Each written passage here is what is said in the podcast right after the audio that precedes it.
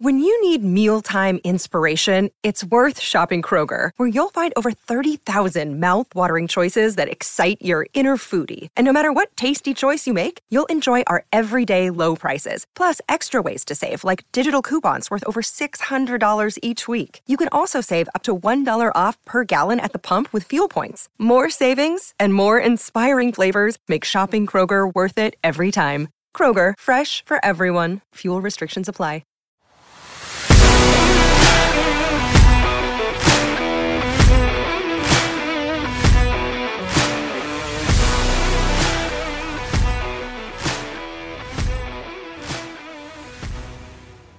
Good morning and welcome into this special bonus edition of the Ducks Rising podcast. On this morning's episode, we are joined by the one, the only Hythloday from Addicted to Quack. He sat down with QB and I a couple of nights ago. We talked a lot about the first quarter of the season, what we've seen, what the Ducks are doing right, what they need to improve on, and we previewed the Washington State game just a little bit more. So please enjoy this special edition episode. Thank you for listening. All right, we are very pleased to be joined once again by our special guest Hythloday from Addicted to Quack.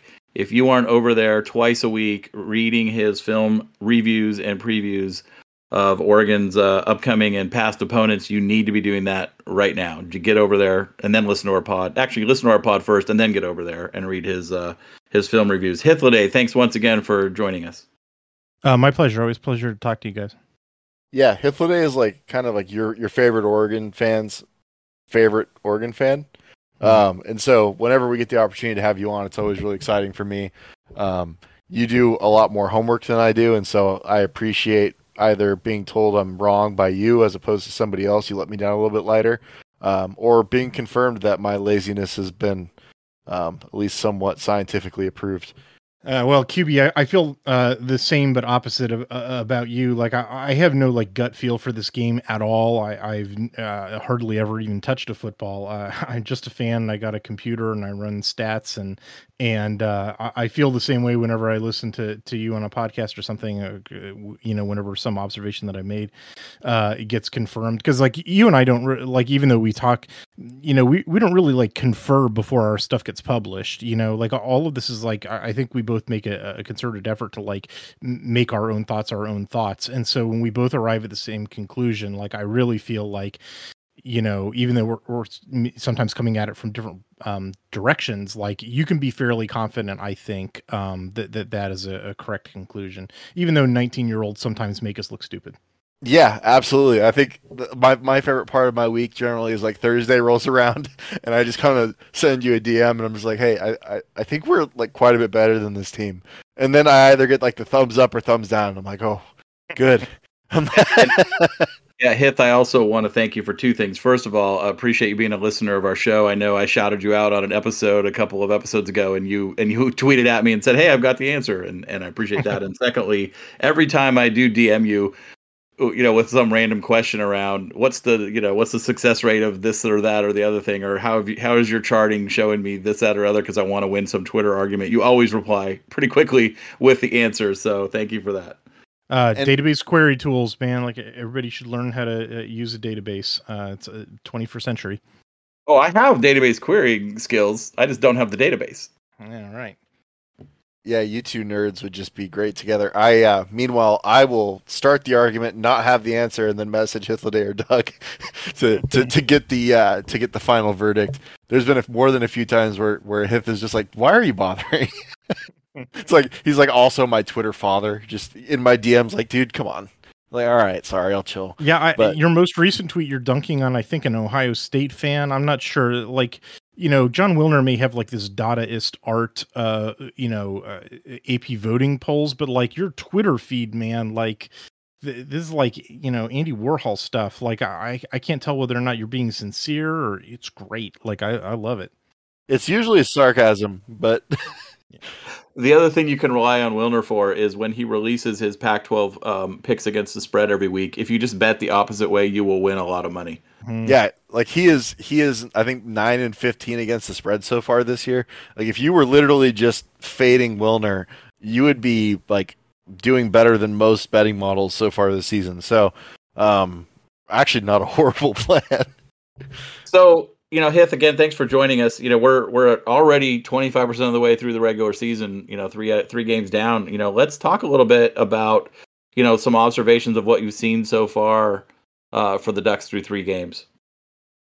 Well, I should say before we start that um, very little about the Ducks I feel very certain about because their opponents have been so all over the map, right? You know, you have this Georgia team, which is maybe the second coming of, of Miami 2001. Like this may be a historically um, in, incredible team that they may, you know, beat every team by 50 points. Um, and uh, and on top of that they sort of had the cheat codes you know like dan lanning didn't change his passwords so to speak um and so like i don't know man you might want to throw all of that data out. And then eastern washington i know that sometimes is a scary fcs teams that you know it's beaten a couple of pac 12 teams over the years but this isn't one of those versions. They like they they lost all the the playmakers that they they had in the previous year and, and this is probably going to be one of their down years. Um and, and, then BYU, which you know, let's face it, was probably a little overrated team at number twelve. You know that not only were they less physical in the trenches than they needed to be to take on Oregon, um, but you know they're their coaches were a little delusional, in my opinion. Uh, you know, they thought they were more physical than they really were, and so the, I, I, thought that they made a lot of personnel mistakes, um, which I tried to document in my article that went up on Tuesday morning. Um, and so, like, you know, I feel like you know, for one reason or another, all three of these opponents have been like not a great measuring stick um, to to figure out like the great mystery of what is Oregon this year. So, having said all that, uh, there are uh, two things on uh, offense um, that I, I think uh, I can be confident in. Number one is it's a really good offensive line. I don't think anybody ought to doubt that. Um, and on top of that, like during the BYU game, they were um, doing actually some pretty interesting rotations. You know, they they've now had five different human beings play the two different guard spots. They've had two different dudes play left tackle. Um, and uh, so, you know, Oregon's now running, you know, eight eight dudes deep at offensive line who are all playing at a high level, and like Oregon's eighth man is probably better than most Pac-12 teams' first man. Um, and the second thing is Bo Nix. There's a lot you can say about Bo Nix. Um, he's a pretty accurate passer. Like if we can differentiate like accuracy from like stupid throws, because he's made at least one stupid throw, arguably two or three. Um, but like in terms of accuracy, throwing like a catchable on target, on time ball to the correct, you know, receiver, like he's been lights out, like almost perfect. And, and I'm I'm I'm sure that the the first thing that I said that the offensive line quality is part of that because you know it, over his time at Auburn it was fairly clear that like in a clean pocket that guy is great. In uh you know when he's got to like make decisions out of the pocket like um but he doesn't have to make decisions out of the pocket with Oregon's offensive line. Um and uh, and and, so you know i'm fairly certain uh, in those things. Everything else sort of feels up in the air. Like maybe these guys are good maybe they're not. I'd sort of like to see him play a complete team which like i don't know if oregon has one of those on their schedule uh, at least not until november. Well we played one but they were just the pack a punch yeah. like ultimate yeah, right. version of one in in week one. And like frankly like evaluating a team that's installing brand new systems in all three phases against a team that's ran the same systems and recruited at a top one or two level yeah. for six straight years is it's like it's like for anybody who's you know play video games where like at the very beginning of the video game they put you up against the final boss who you're not supposed to win. He like kicks your ass up and down the you know and then you you have to like start over and slowly build up you know whatever. Like that's what that felt like. It's just like that's the final boss of college football that they started you out against. And and like you know you, you can't you can't feel too bruised about it. You just got to pick yourself up and and and and go on your quest. Yeah, absolutely. And, and know what's funny? You said this too about BYU. I I noticed this, and I don't, I don't know if you agree. I don't think that we play like offensive offense against defense against BYU. I think that we would have been it would have been the path of least resist, resistance to exercise our speed advantage on the edge more than we did in that game. It seemed like we were making a statement that we were going to play into their strength and beat them at their strength. I because, did sort of like there's a political aspect to what you're discussing here that like BYU has a reputation of being this way and so we will beat them at that and then we will steal that reputation from them which like interesting that's interesting. Like I, I don't know that coaches, you know, should carry grudges like that. um, I, I, would like them to just win games in the most effective way as possible. Um, but that was certainly an effective strategy. So how can I complain? Yeah, and I, and I think that like we mixed in, like we definitely uh, exercised our speed advantage in a lot of different ways in that game, and so like even when we were compressing formations and going super heavy, but I think a piece of that was also kind of establishing Oregon's identity. Like I, I messaged you last week going into that game. I'm like, we're a lot better than these guys. Like, just we're, we're more physical. I mean, everybody is more talented in that team. They're playing a bunch of walk-ons and two stars. You know, it's remarkable that they're able to coach them up as well as they do. But like, yes, er- every team that BYU plays, with the exception of a couple of G5 teams, are more talented than that team. You know, the question is whether or not you got the want to, and Oregon demonstrated that they had the want to. Yeah, yeah. To me, it was like the staff knew that they could pick how they were going to beat Utah and they picked the way that was going to be the most psychologically and just physically brutal way to do it by just kind Man, of that was a hell of Freudian slip, QB. Yeah, just by going straight through them, and it, and it was, I don't know. I just I think that, and and I thought that was interesting because if you if you look if you watch the game from that specific lens, and then you watch the post game press conference, like Lanning was like pretty you could tell that he had made a point in the post game presser to, to go out and say like, yeah, that's our identity. This is who we are.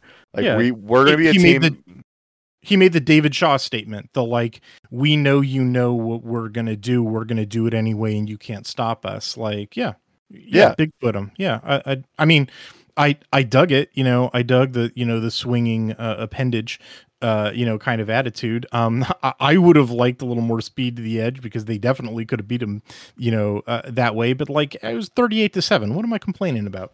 Yeah, no, absolutely. And I think uh, there was a lot of parts of that game, and we went over in our in our review, and I, I read your review of that game as well, and I think we agree across the board on how the game was managed, and like we we got almost every available yard in the first half. I, I believe what was that a 18 yard field goal to start the game or uh, on our second drive.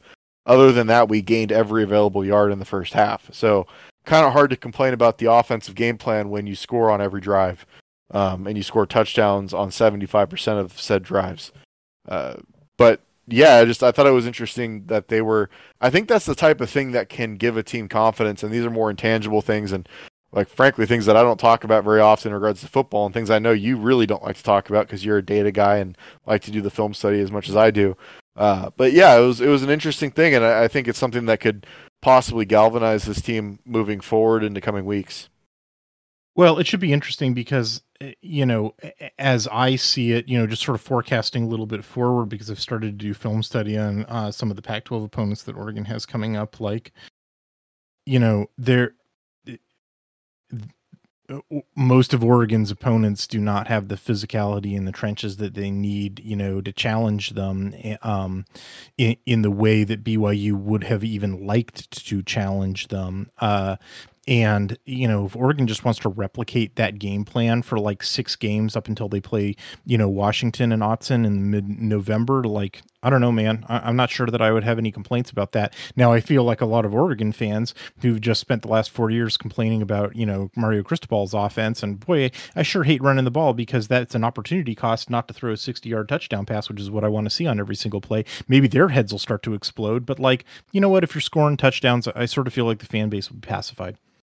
Yeah, and I think I don't know. There was a certain like tinge, and I think it was stained into the into the fan base because of poor quarterback management, poor quarterback play in 2020 and 2021, where it was like all we were able to do successfully, really, especially last year, was run the ball, and so it made people resentful. Whereas right now, we're able to change personnel groups and be so multiple on offense, um, and and really kind of dictate to the defense what what they're allowed to do um, in a way that makes it it's more exciting to watch a run game when it's complementary and when it's uh, when plays are being sequenced in a manner that allows for you to uh, parlay it into an explosive passing game than it is when you just know that that's all you're going to do. I did really appreciate the sequencing um, in this game against BYU. I tend to associate that kind of like canny uh, sequencing, you know, the sort of like get him to think a, a, left jab is coming when and then you throw the right hook you know kind of sequencing. Mm-hmm. i tend to associate that with more experienced older offensive coordinators who sort of like learn how to do that over a long career. Kenny dillingham's not had a long career. And you know showing that you know what i tend to think of as an advanced uh, oc skill this early um i thought that was pretty encouraging. Um, yeah i agree 100% it, it, it's interesting because like people that i talked to that had the opportunity to kind of sit down one on one, and I, I, we had him on our podcast early on this this summer. Um, he he's a really bright guy, especially for a 31 year old who's been a Power Five offensive coordinator at three places. Now this is the first time that he's been alone, a solo coordinator calling all the plays. Uh, but I think he has a pretty for for his age, his resume is as impressive as it possibly could be. Right, being 31 years old, having been a play, uh, having been the offensive coordinator at an SEC, ACC, and now Pac-12 school. Um, but like, I think my favorite part about Joe Moorhead was the play sequencing and how every okay. week we were setting up a counter for the following opponent a week ahead of time. And we started to see that last week, and I'm really interested to see how much of the different personnel groupings and play inventory we showed last week was really putting things on on film for Washington State um, so that we can start to kind of preemptively set up our counters for this coming game.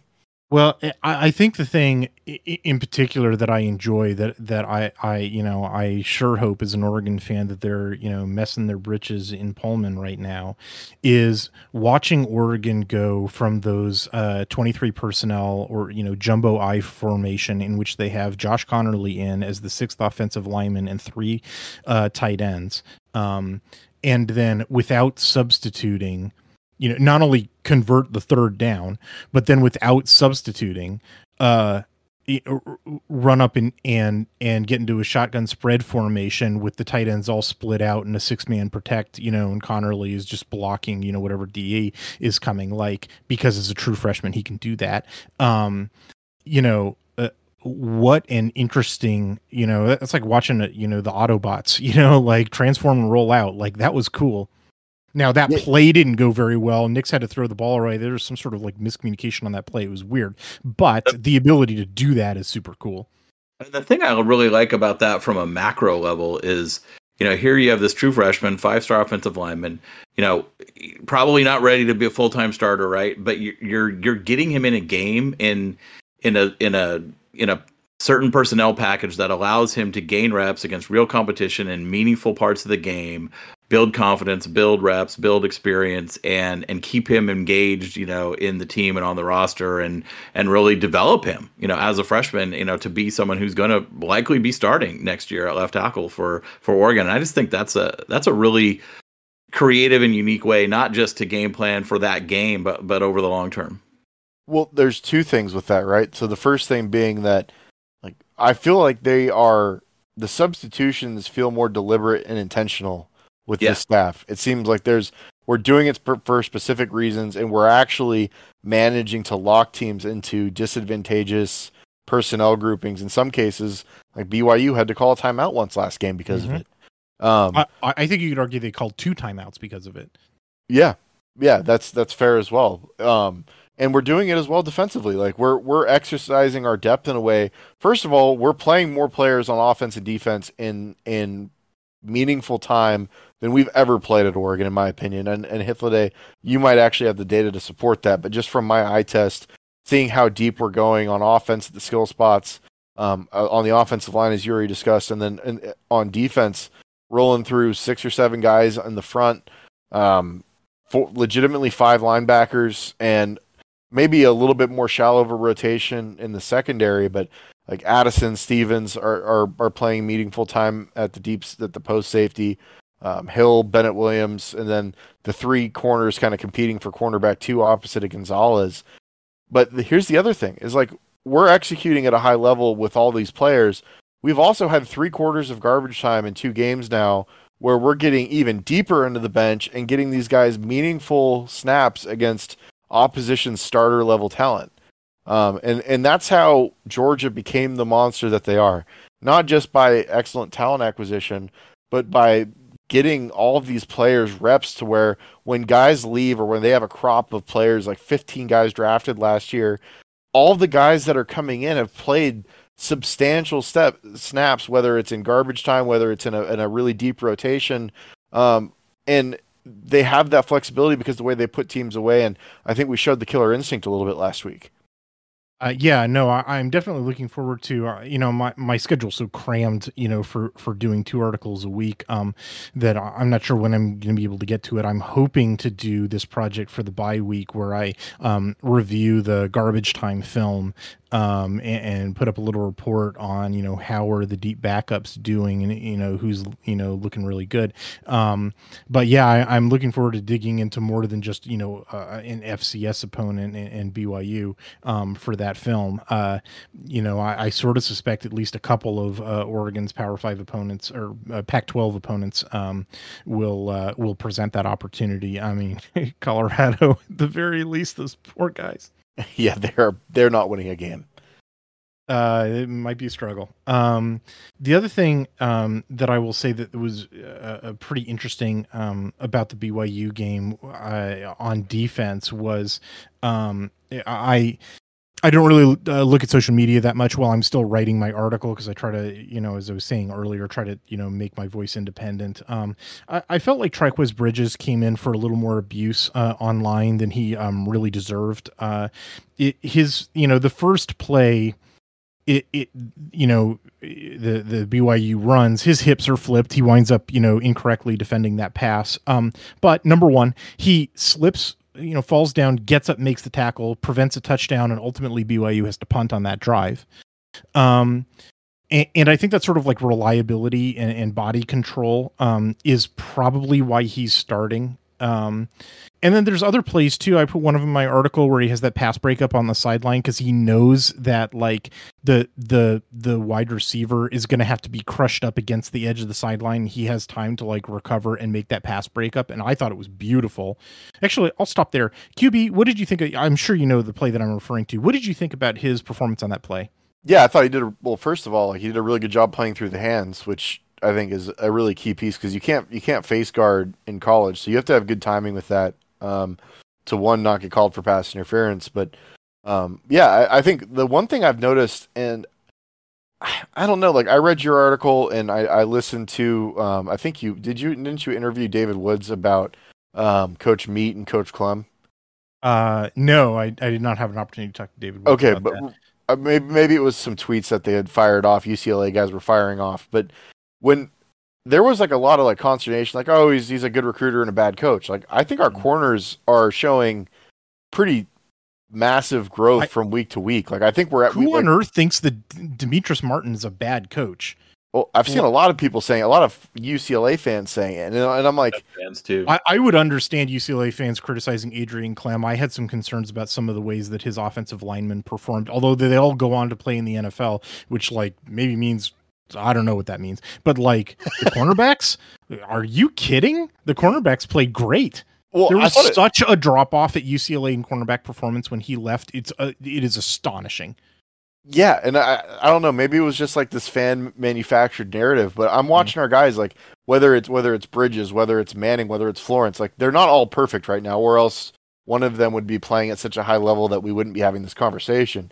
But like Manning specifically, like especially in the second half of that game, had three different reps where they were trying to throw fades or run fades on him, and he's just doing a great job of like being in phase, using his body to push a receiver off the red line and squeeze him to the sideline while also having his hips turned in a way that he's he's looking back for the ball so he's not getting called for pass interference. Like that was textbook corner play. And i think that our man coverage skills i mean you you we have a Coach Meat product in Gonzo, who's been working with him his entire college career, who like looks borderline.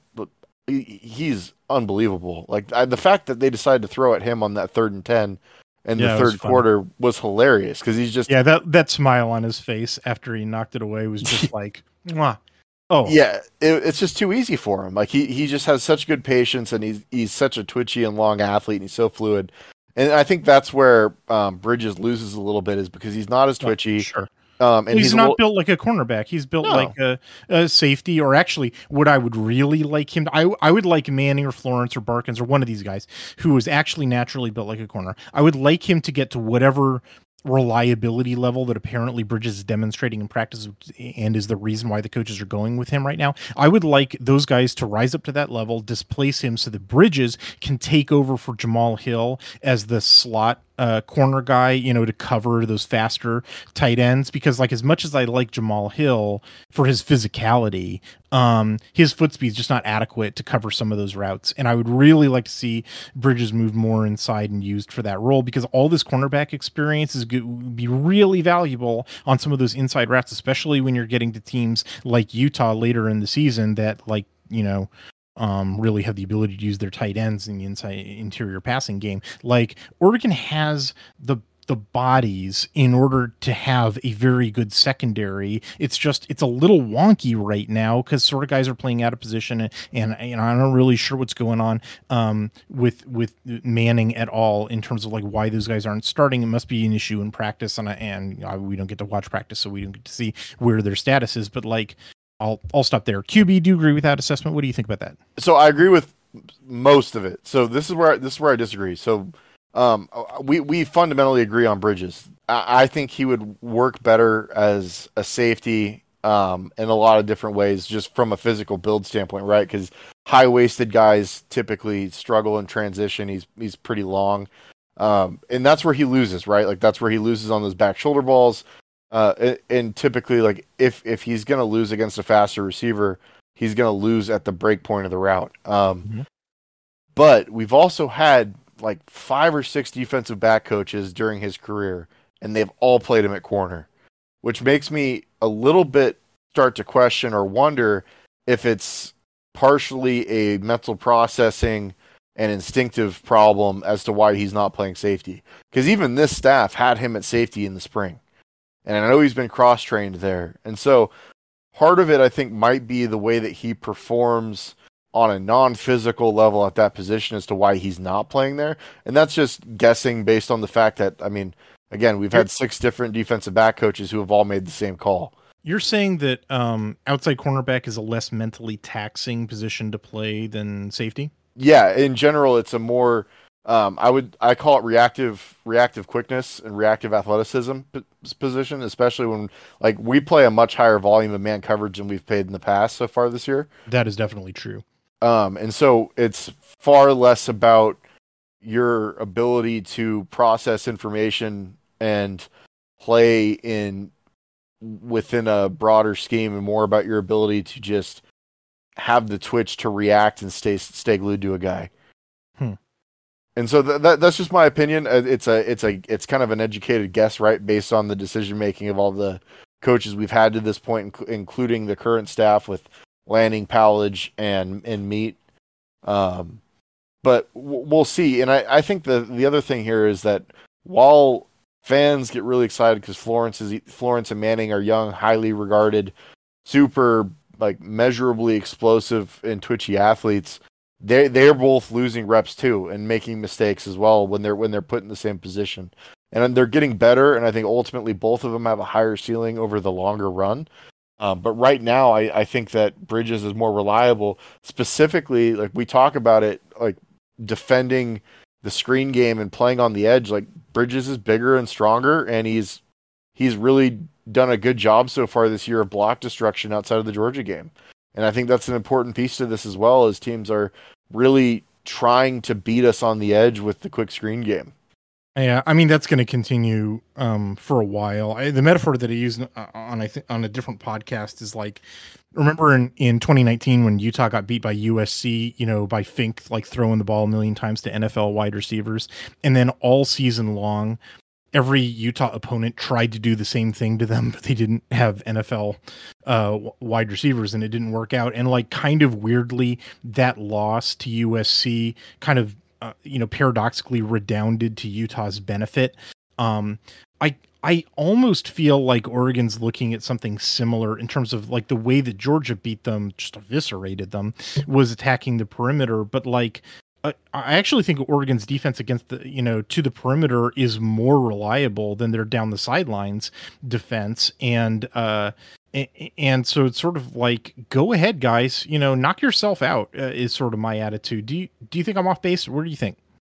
I I agree, um, and I think we've you could tell they've been drilling the heck out of it in practice. We've week to week, we're just getting better and better at it. And like last week in particular, going back and watching the tape against BYU, and, and they're not a particularly athletic team in mm. terms of overall team speed, but the way that we're fitting and beating blocks, and the way that like even the linebackers, like guys like Keith Brown and Jackson LaDuke, are playing um, within the scheme, and just everyone's doing their one eleventh and fitting properly in the external screen game and the in the in the kind of wide run plays.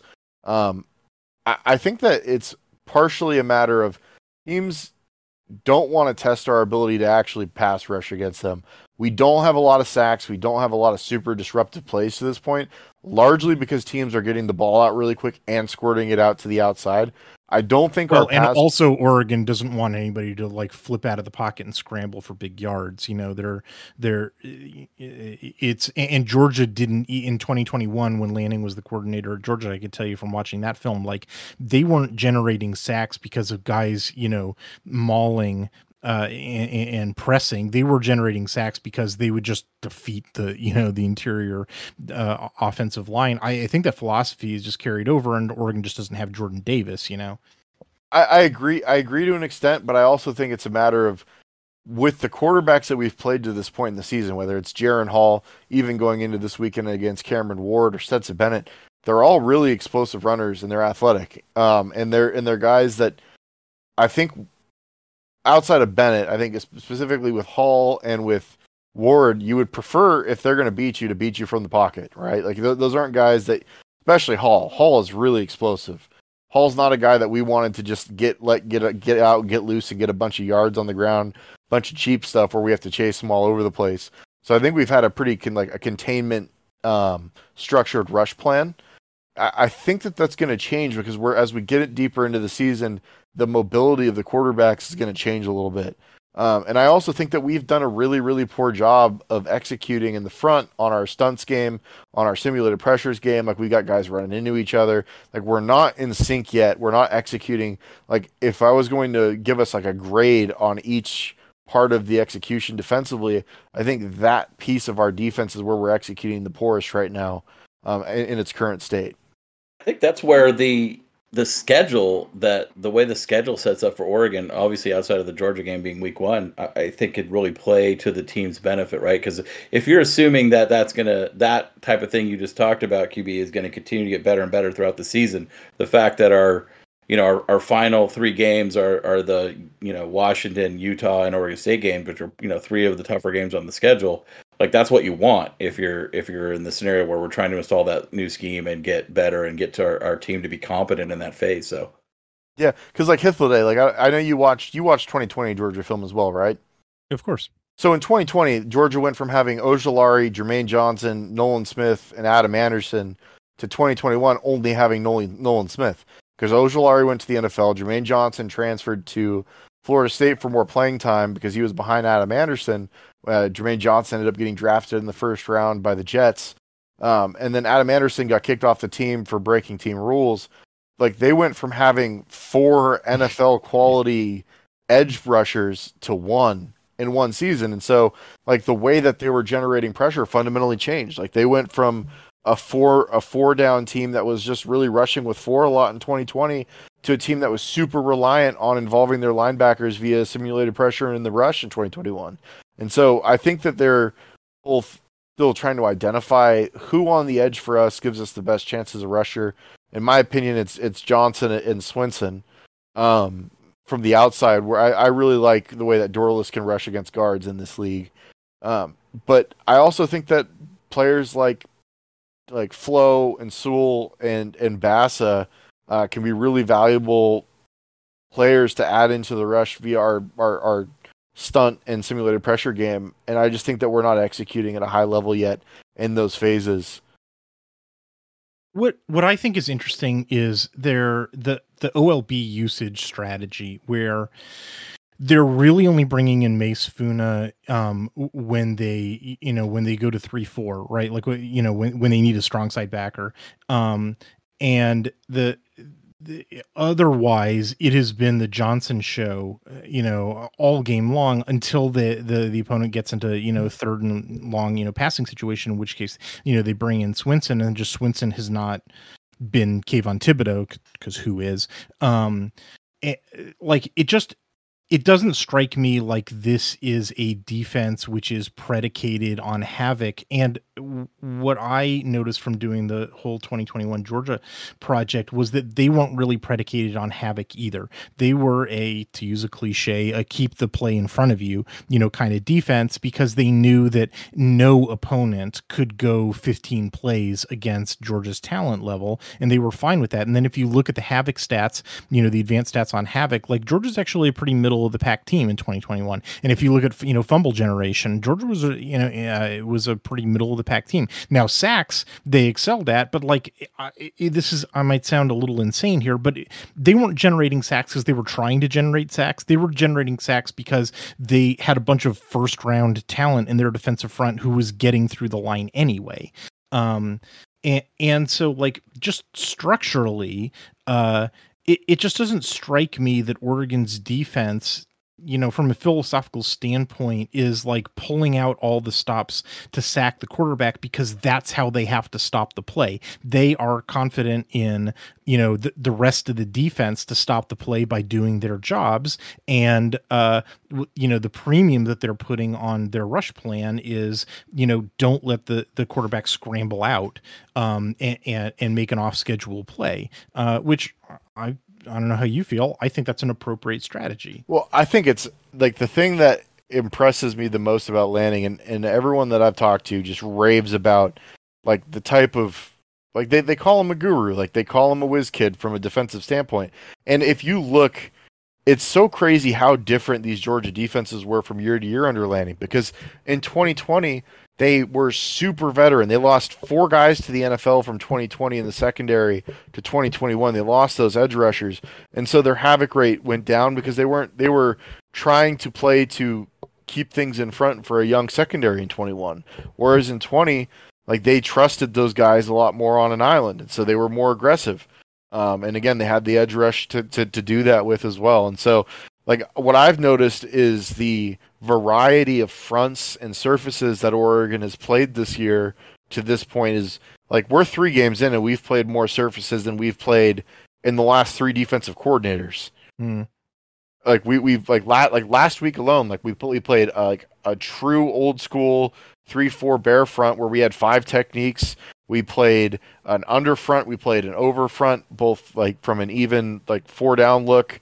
We played a bunch of different like nickel fr- fronts. We played a mint. Like we we played a bunch of different stuff just last week alone. And based on opponent, I think we have a lot built into this defense. Um, and, and then also from a variety of coverages standpoint, like like yes, we've played a lot of man coverage. Um, specifically against BYU because I don't think that we really respected their exterior speed all that much. But we've also done a lot of different disguises and we've we've ran a bunch of different stuff whether it's cloud or trap coverages that I especially comparing to last year with DeRuyter where I felt like we were vanilla like all season long last year. Like we ran two or three things and that's kind of all we did. Don't Whereas started there's substantially more variety baked into this to this system. Um so yeah like I, I, I agree I agree overall with what you're saying. Um, but but I also think that it's a it's a factor of I don't know that they trust our back half yet, and I think that the back half is improving week to week. Uh, but I think that you would agree with me that our front seven is the strength of the defense right now. Uh, that's an interesting question. I I feel like there are certain members of the secondary who I really trust, and there are certain members of the front that I really trust, but there are other members of the secondary that I don't, and there are other members of the front that I don't. So I don't know, kind of mixed bag for me. I'll tell you the one that's really impressed me. Um, the position, and I know this is sort of like invisible, but hey, that's what film study is for, for me to like publicize these things, is the nose tackle position. Yes. Like, Oregon lost Popo Any other team in the Pac 12, if they lost their starting nose tackle, they would stop being a three down front. They would go to being a 2 4. Uh, and the reason that I say that is because I watched it happen for like five different teams over the last couple of years. Oregon brought in two transfers, Sam Taimani from Washington and Jordan Riley from Nebraska.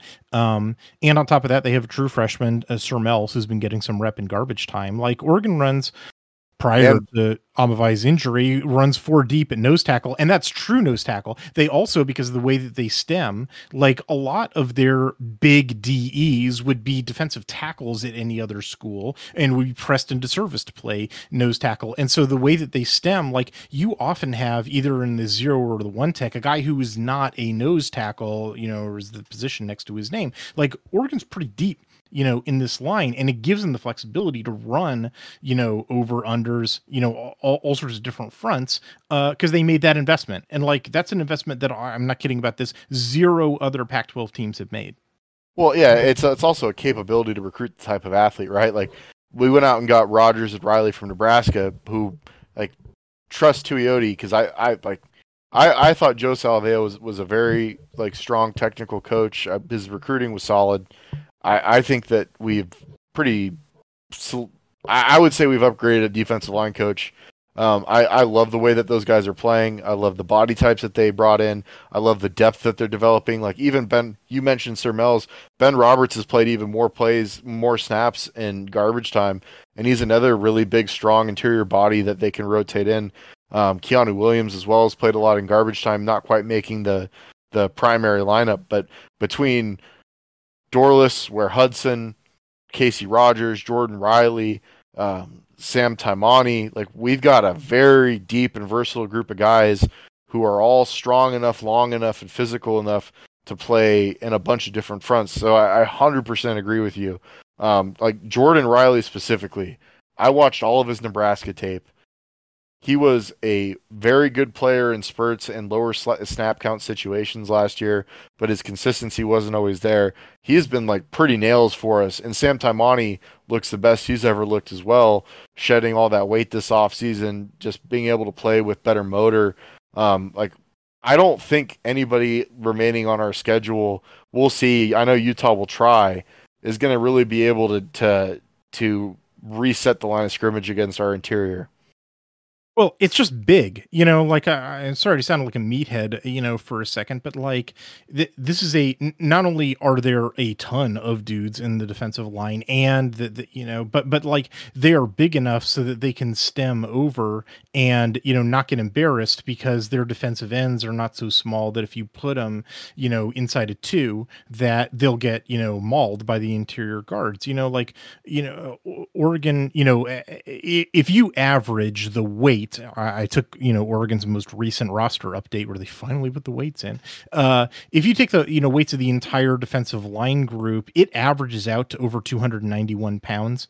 And that's with like Afiase at 259 dragging the average down and Shipley at 267 driving the average down. Like, you know, really, you know, the effective, you know, weight of the noses and defensive ends combined is closer to 300 pounds uh, for the guys who are actually going to be playing. Like, you know, find me a Pac-12 defensive line that's anywhere close to that, right? Like, it's not even just the weight though, because like we've had heavy lines in the past. It's the length. Like that's what allows them to be so flexible and to stem in and out of these fronts. Because like yeah, you could be 300 pounds, but as we saw with Washington over the last three or four years, where they have a bunch of roly poly olies with the same exact body type. Like when you have to play a four eye and play two gap and stack a tackle, if you got little short T Rex arms, you can't get hands on longer tackles. So having long bodies like Casey Rogers and Jordan Riley and Popo, if he were healthy, Dorlus is longer than his six three frame would indicate. Same with Ware Hudson. Like having length is also what is allowing this versatility and the stoutness on the interior, and it's a it's a big advantage for us. Like we are legitimately like girthier, heavier, and longer. Like That's what she said. All right. Then, then, then, then would be standard for this league. Uh, yeah, and, and, head and shoulders, and I mean, like a lot of the programs that ought to have been, you know, recruiting this type of guys, uh, you know, haven't been. Um, and some of them, like Washington, got a bunch, uh, you know, and Oregon stole one of them. You know, I, I dig it. Yeah, anyway, uh, well, I, I made the point already, but I wanted to reiterate it. Like, Oregon lost a really good nose tackle in this on the season in Popo Aumavae. Um, they didn't miss a beat.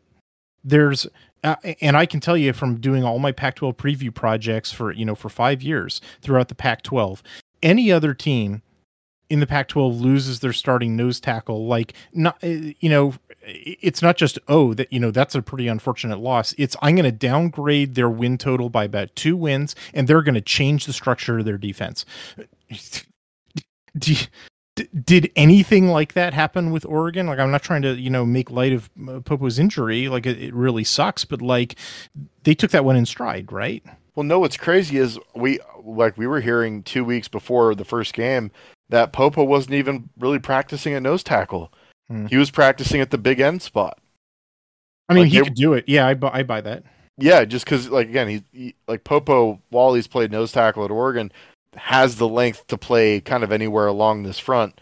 Um, so he he had been playing like really it had been Riley, Dorlus, and Popo as the starters, and so anyway, I, I, guess the point that I wanted to make is that like fans tend to hyperventilate about the sack stat as though the only thing the defensive line or outside linebacker can get you is sacks, and that if the sack number is below a certain threshold, that means the line must be bad. And like boy oh boy could you know nothing could be further from the truth. This is you know a really excellent defensive line. It is deep uh and, and, it is big and it allows them to do a bunch of different things and they're they they they took the injury to a starter in stride. It's been you know well managed roster with appropriate transfers. Um they're getting good reps uh for for lots of other guys and nobody else in the pac 12 is able to say that.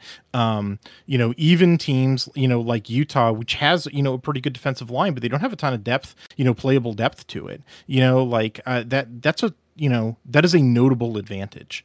Yeah, I think yeah. I think we were talking about you know the depth of the defensive line position. You know, for this team being being you know pretty incredible and the strength of this team. You know, well before the season even started, and and it's clearly obviously playing out at this point. Um, you know, we're 45 minutes in. I know we can, the two of you and, and myself can talk all night long. Uh, do we want to segue into talking a little bit about uh, Washington State, or are there more more areas around uh, the Oregon roster and performances so far that you want to touch on?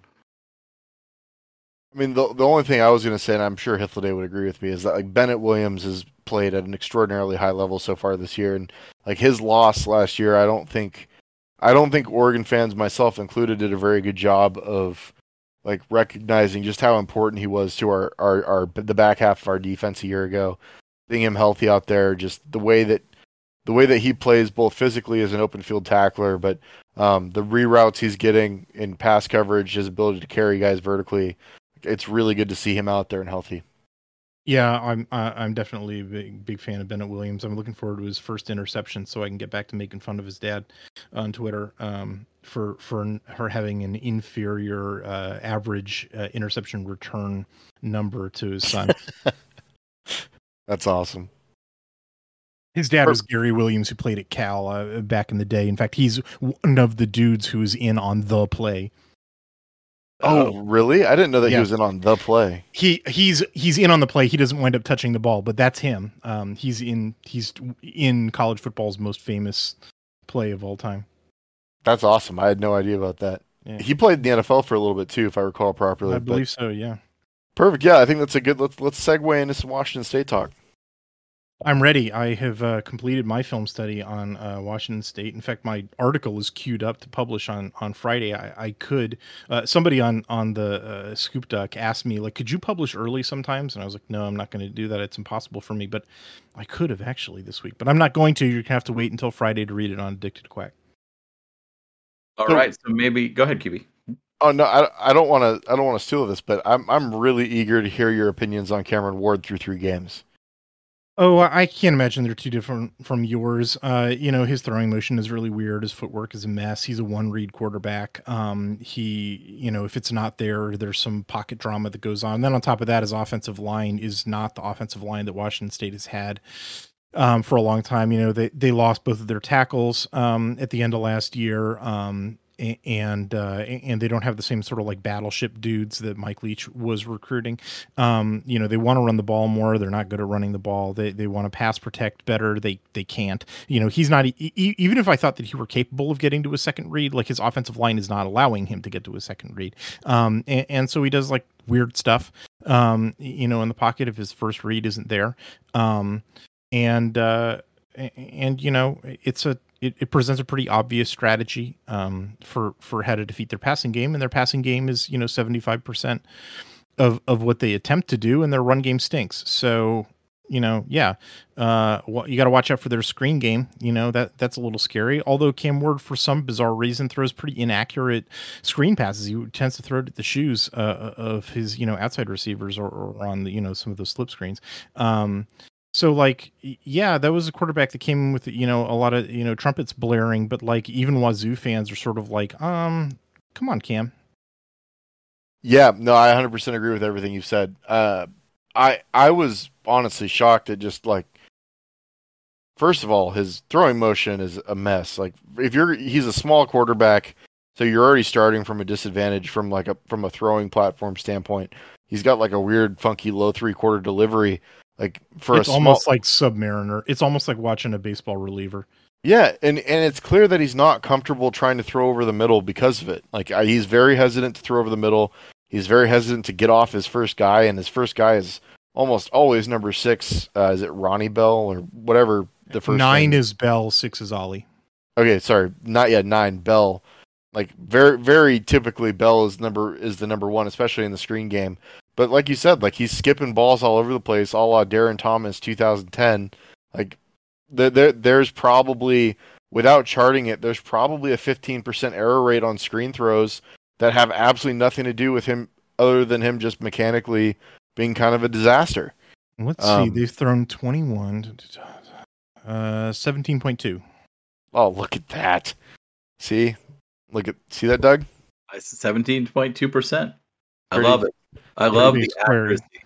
Pretty good guesstimation there, huh? but yeah, no, like he's he's just he has been extremely inaccurate, and the further downfield you go, the more crazy he gets because, um, like there there was a, at least one interception against uh, Wisconsin where he kind of stepped up into the pocket and tried to throw the ball downfield, and a rotating safety just caught him. But there's there was yeah, also that one is going to be in my article on Friday morning yeah, there was also an interception where he was uh, against I believe it was Idaho where he just missed.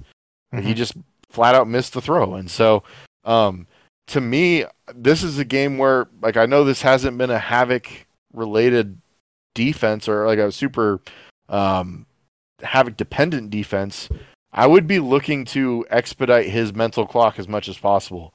Like, I think that this is a guy that you can get to, um, and you can really cause him some problems by just having bodies around his feet and around him. Um, and I don't like he he is a capable runner, but I, I think he's the least scary runner at quarterback that we faced so far uh, of non FCS guys. Uh, yes, I agree with that. The other thing, uh, you know, that should be said is there's this offensive line is just not very good. Um, their their right tackle in particular is just he's bad. He he's not a good right tackle. Um, I'm sure he's a wonderful human being. Um, but at playing the position to which he's assigned, uh, he you know lets a lot of stuff by. Um, both of the guards are not particularly good. The left tackle is okay. The center is all right.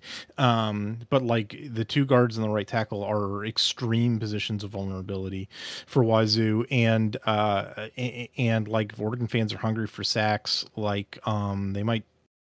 I don't know. He's good at sort of like flipping out of danger. On the other hand, like I, don't, you know, Idaho and Colorado State were getting into the backfield, but then they weren't able to bring him down because like those aren't, you know, Power Five athletes. Um, I think Oregon has some Power Five athletes.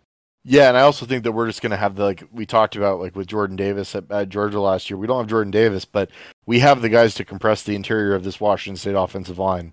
Um, Yeah, just like dump dudes in their lap, not necessarily like beat them around the edge, but just like shove them back into that dude's face. Yes, definitely. Yeah, absolutely. And that that to me is is like a pretty decisive advantage. Like uh, w- when Leach was the head coach, like they ran and they still do it at Mississippi State obviously, but they ran those super funky wide splits and it was kind of a gimmick um, for their offensive line where they didn't have to recruit the same caliber of athlete. They just recruited aircraft carriers that took forever to get around because they were so massive and because they were artificially widening the gaps for your defensive line.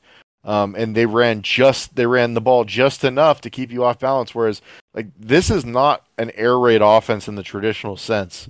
Like I would I would consider this more of a multiple offense It's Um, very interesting. I had a, a long conversation with Jeff Nusser from uh, CougCenter, our, our sister site, um, or, or in June about sort of like the evolution of the air raid. And basically, it's really funny. Everybody who comes off of the Mike Leach tree, which Eric Morris, uh, Wazoo's OC, um, is one of them. He was a player for him at Texas Tech.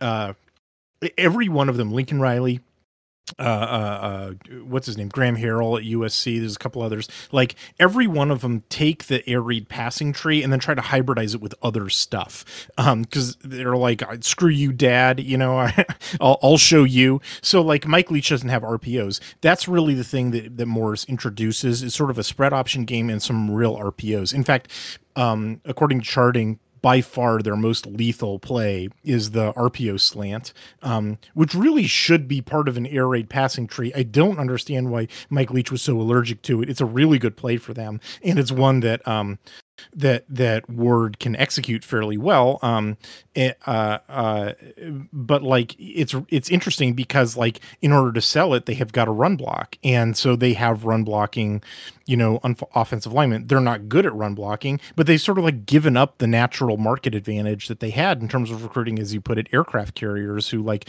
were pass blockers and pass blockers only. So now they have like jack of all trade guys who are masters of none, and like yeah, I would really like to see Oregon just like crush that pocket.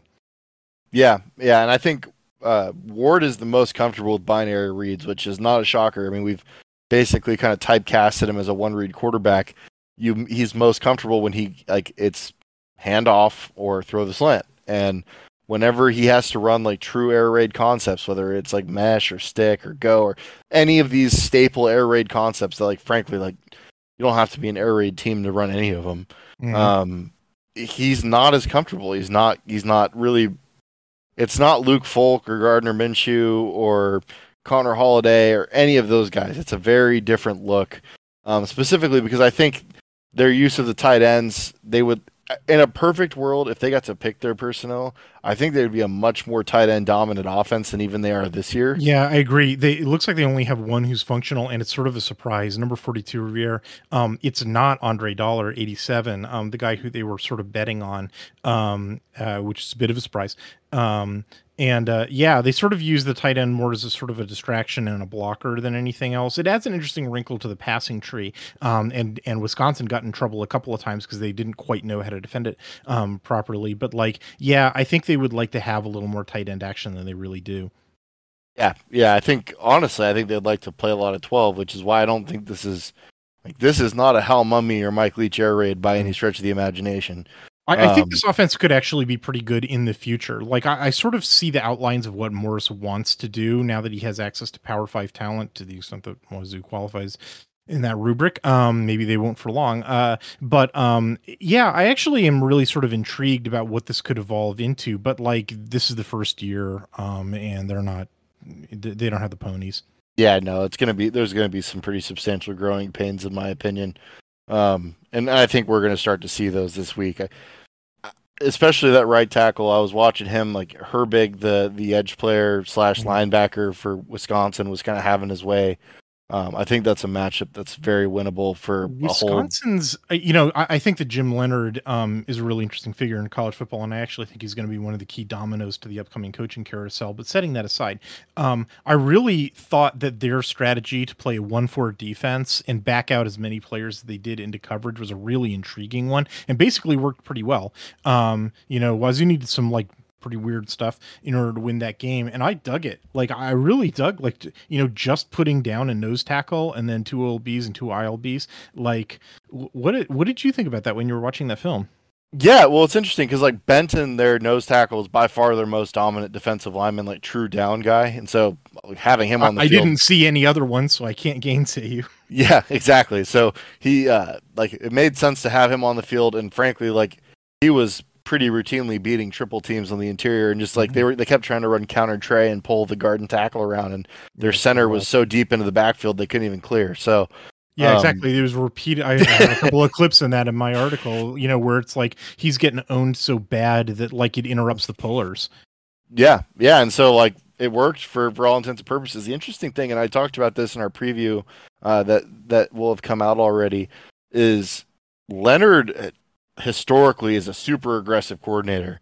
like like in terms of blitz rates, typically high 30s, low 40s. Mhm. This year, he's only blitzing 15% of the time, and part of that is because of that game, I- in my opinion. Like they were not super aggressive in regards to bringing more than four, um, and they were like totally content to just try to rush with four, and they they were winning with four, um, and get put as many bodies in the back and change the picture as often as possible to give to make Ward hesitate more than he naturally does. And so mm-hmm. um, I anticipate, I don't know if we're going to steal the 1 4 thing. I think we'll play with more down guys than that.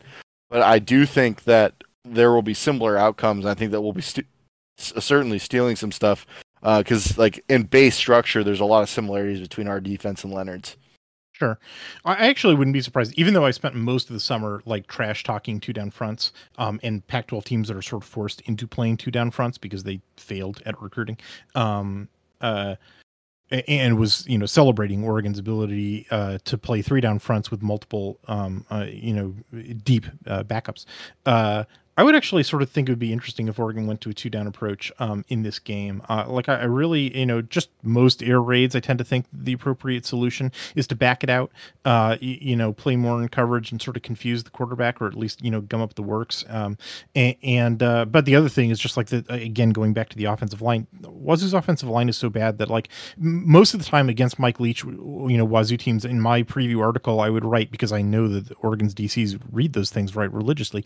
Uh, would be like quit quit blitzing, dude. Like knock it off. These these guys, you know, the aircraft carriers will pick up that blitz, and then you'll have fewer dudes in coverage, and and, and you know that's what the quarterback is lives for for uh, or an air raid. This offensive line, yeah, blitz them. Well, Knock you know what's out. you know what's really funny is that like whether it was Avalos, whether it was DeRuyter, like these guys did not they didn't know the defense you're supposed to play against an air raid. Like they just didn't.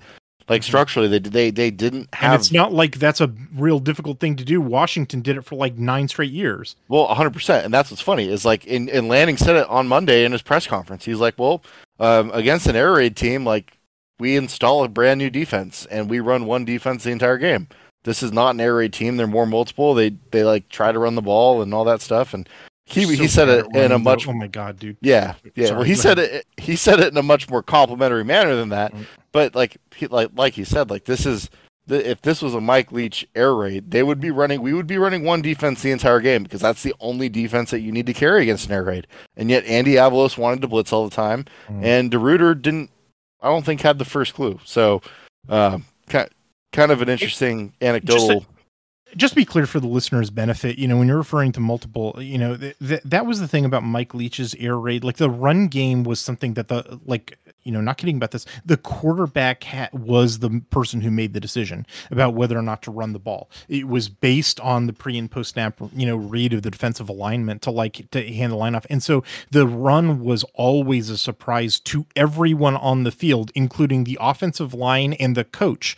Um, not so in Eric Morris's um, uh, uh, offense. They are definitely designing runs. It's a you know, it should look relatively familiar to Oregon fans. Read option, uh, uh, you know, system, but like it is a designed thing. They call runs in. On top of that, they have a lot of like power blocking. There was one play in the Colorado State game where they actually managed to execute an off tackle power run in which it's six different dudes who one on one block their uh, defender perfectly, and the run goes huge. It goes for like 39 yards. I wound up having to exclude it from my data set because it was, I'm not joking about this, this one play was a quarter of all Wazoo's rushing yards in a Yeah. single play. It was because the offensive line, I don't like the, the the light shone upon them and they suddenly figured out how to run block this one play and it was beautiful.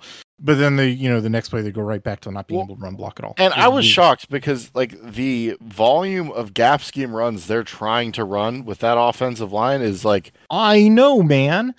it's not what I would be doing. Yeah, I, I know. It, it's like it's like you know they run a, uh, you know maybe 20% of the time and even that is too much yeah, yeah, and then like and if I was gonna be running it, like I'd just be doing like wide zone, like like old Yeah. school zone stuff, just to like put a body in a gap. man, they're not they're not much better at zone blocking. I mean, they had the same problem that BYU does. That was so bizarre.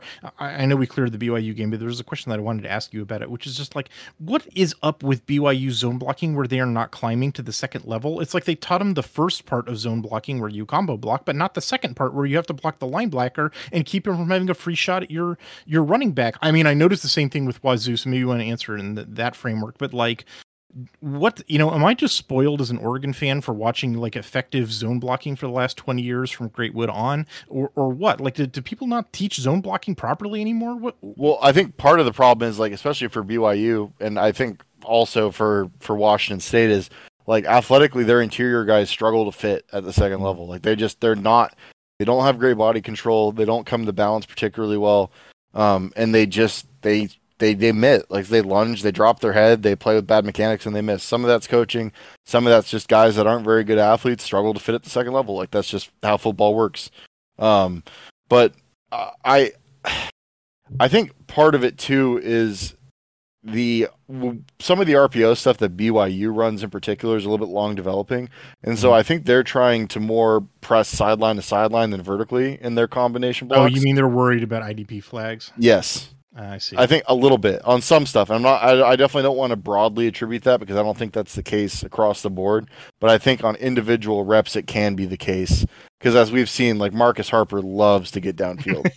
he sure does. I, I, put that clip in my article, the BYU the review. You get the back pedal. Yeah, it was so cute. Where he's like, maybe they won't notice. Only 15 yards downfield. That was that was like the best part of my film study of the BYU game was watching Marcus Harper like as a corner trying to like bail and transition back towards the line of scrimmage. it's, he's so like I can be sneaky at 310 pounds or whatever. yeah, yeah, he's like tiptoeing backwards. I was like, oh, that that's that's uh that's not going to do it. If this was a closer game, I'd be really frustrated with you right now, but it's not. So whatever. Hey, um, you know um, what the really crazy thing about Wazoo is? How about that transition, guys? Is that it's a defense led team this year. Their defensive efficiency yeah. stats are much better than their offensive efficiency stats. Um, I I sort of think some of that is a mirage. Um, it's difficult for me to tell how much though. Um, it's one of the reasons why I think the Wazoo sort of a mystery team. But like, um, yeah, their their defensive success rate, like uh, is pretty, you know, pretty high. It's like 63% uh, against the pass, 56%, you know, against the run. I think a lot of that has to do with the opponents that they're playing, but like, I don't see the same, like, just stupid stuff that I would watch under Mike Leach uh, or Mike Leach's defensive coordinators uh, over the years. Like, I actually think this is, you know, pretty sound tackling um and, and, they're making up for some of the talent deficiencies with speed. Um and i really like their ends. I, I, think they might have the best collection of defensive ends of any of the four down fronts in the pac 12 there are three of them so that's not saying much but like nonetheless not bad. Stone jackson who's the third? Um there's about they, they all end with number zero. Um so number 20 um who is 80 80 10 and 20 right? 80 10 20 the, no there's somebody else. Hold on because uh, I like 80 and 10. Oh, think... 50, uh, Falatea. Okay, yeah. So 80, 80 and 10 are the starters. I like 10. Yes, definitely. Um, 20 is Quinn Roth. I had to pull up my other database. Sorry about that. Um, and uh, yeah, Lawrence Falatea, number 50. Um, it's cool that they all end in zero. I like that. Uh, and um, yeah, no, they're, they're, they're seriously straight up good. And like Roth is really good and he's a walk on, um, or at least he was unrated out of high school. Um, yeah, no, you know, I dig it, and their interior guys are pretty like flexible and fast too. Well, one uh, number one Henley is awesome. Like he he could play. you know, us. Henley is he's a he's a linebacker. Um, Henley had a really bad game against um uh in in week three against Colorado State. It was crazy. My computer, you know, I run this, the statistical regression on every individual player as soon as I get enough plays for him in order to do that. And like my computer was flashing red at me because he had excellent games week one and two, and then he had a terrible game in week three. I don't know what the deal was. Actually, when I was uh, on Wazoo's podcast after we did finish recording, I, I, I pressed Michael for like the answer to like what that question was, and he was like, "What are you talking about?" And I'm like, "Oh man, the stats don't lie. That dude was out of position constantly in week three. I don't know, maybe like his pet got run over or something. It beats me." Uh, uh, yeah, I, I, mean they they have fast dudes. Uh, that that's certainly true. And if they guess correctly off the snap which way the play is going, they'll beat you to it. Um, the their vulnerability on defenses that are like they're super aggressive and they run themselves out of the play. And so like counters.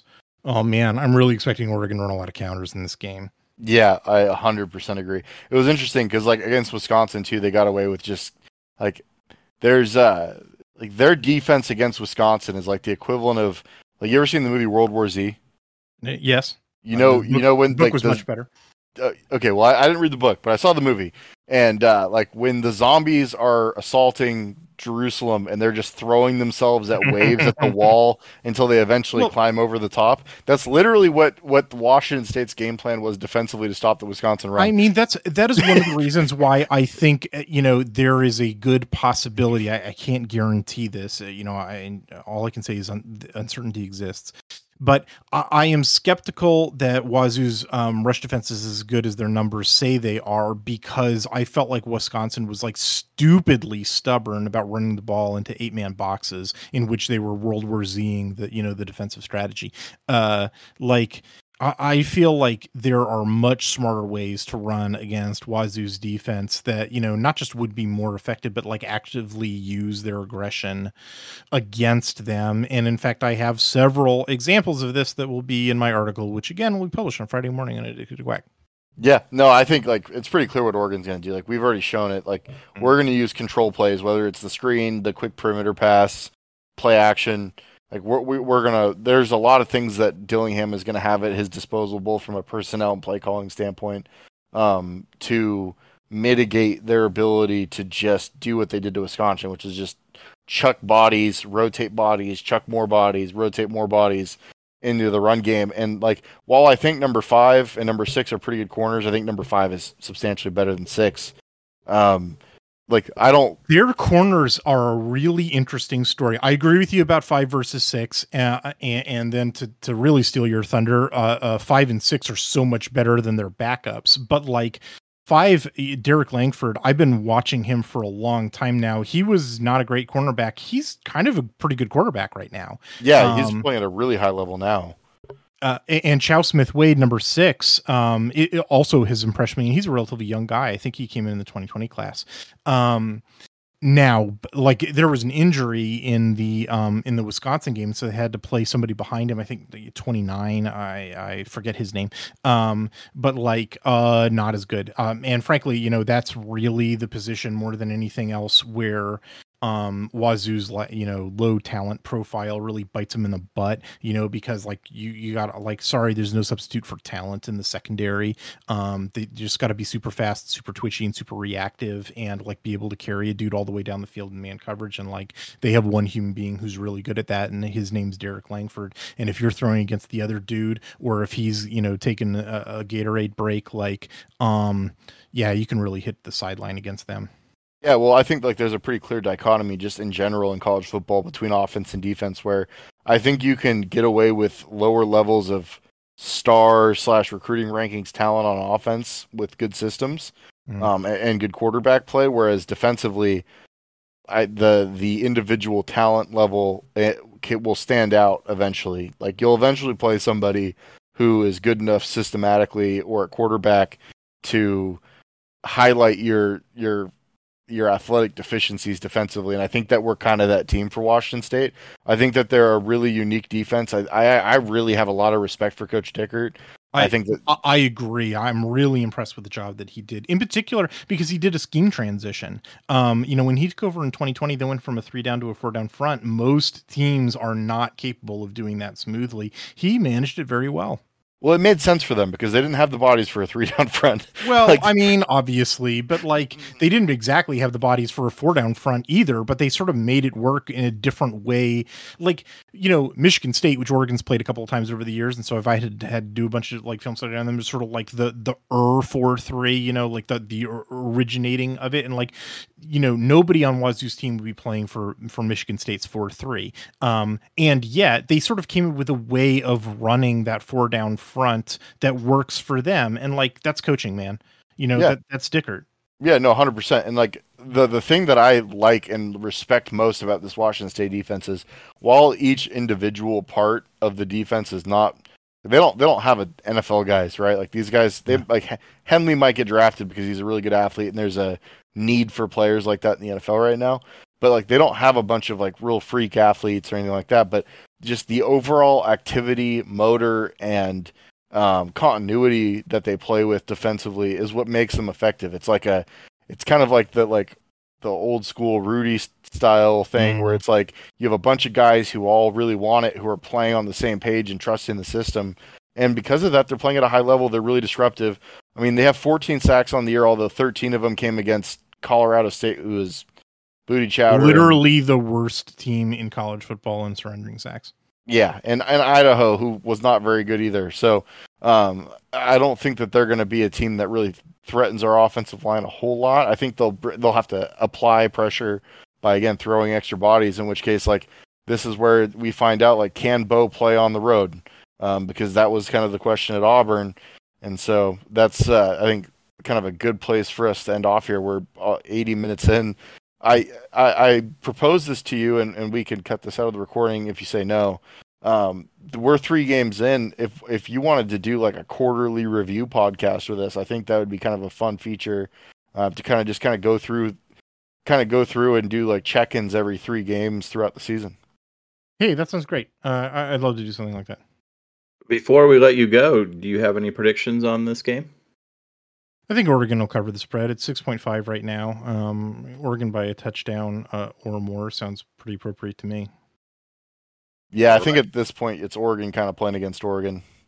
Like Yeah, I, I mean that's the thing about college football is that it's you know 19 year olds can make you look stupid. Um, you know, and there's still a bunch of unknowns. You know, I've tried to list all the unknowns for both Oregon and Wazoo, and I think there are quite a few.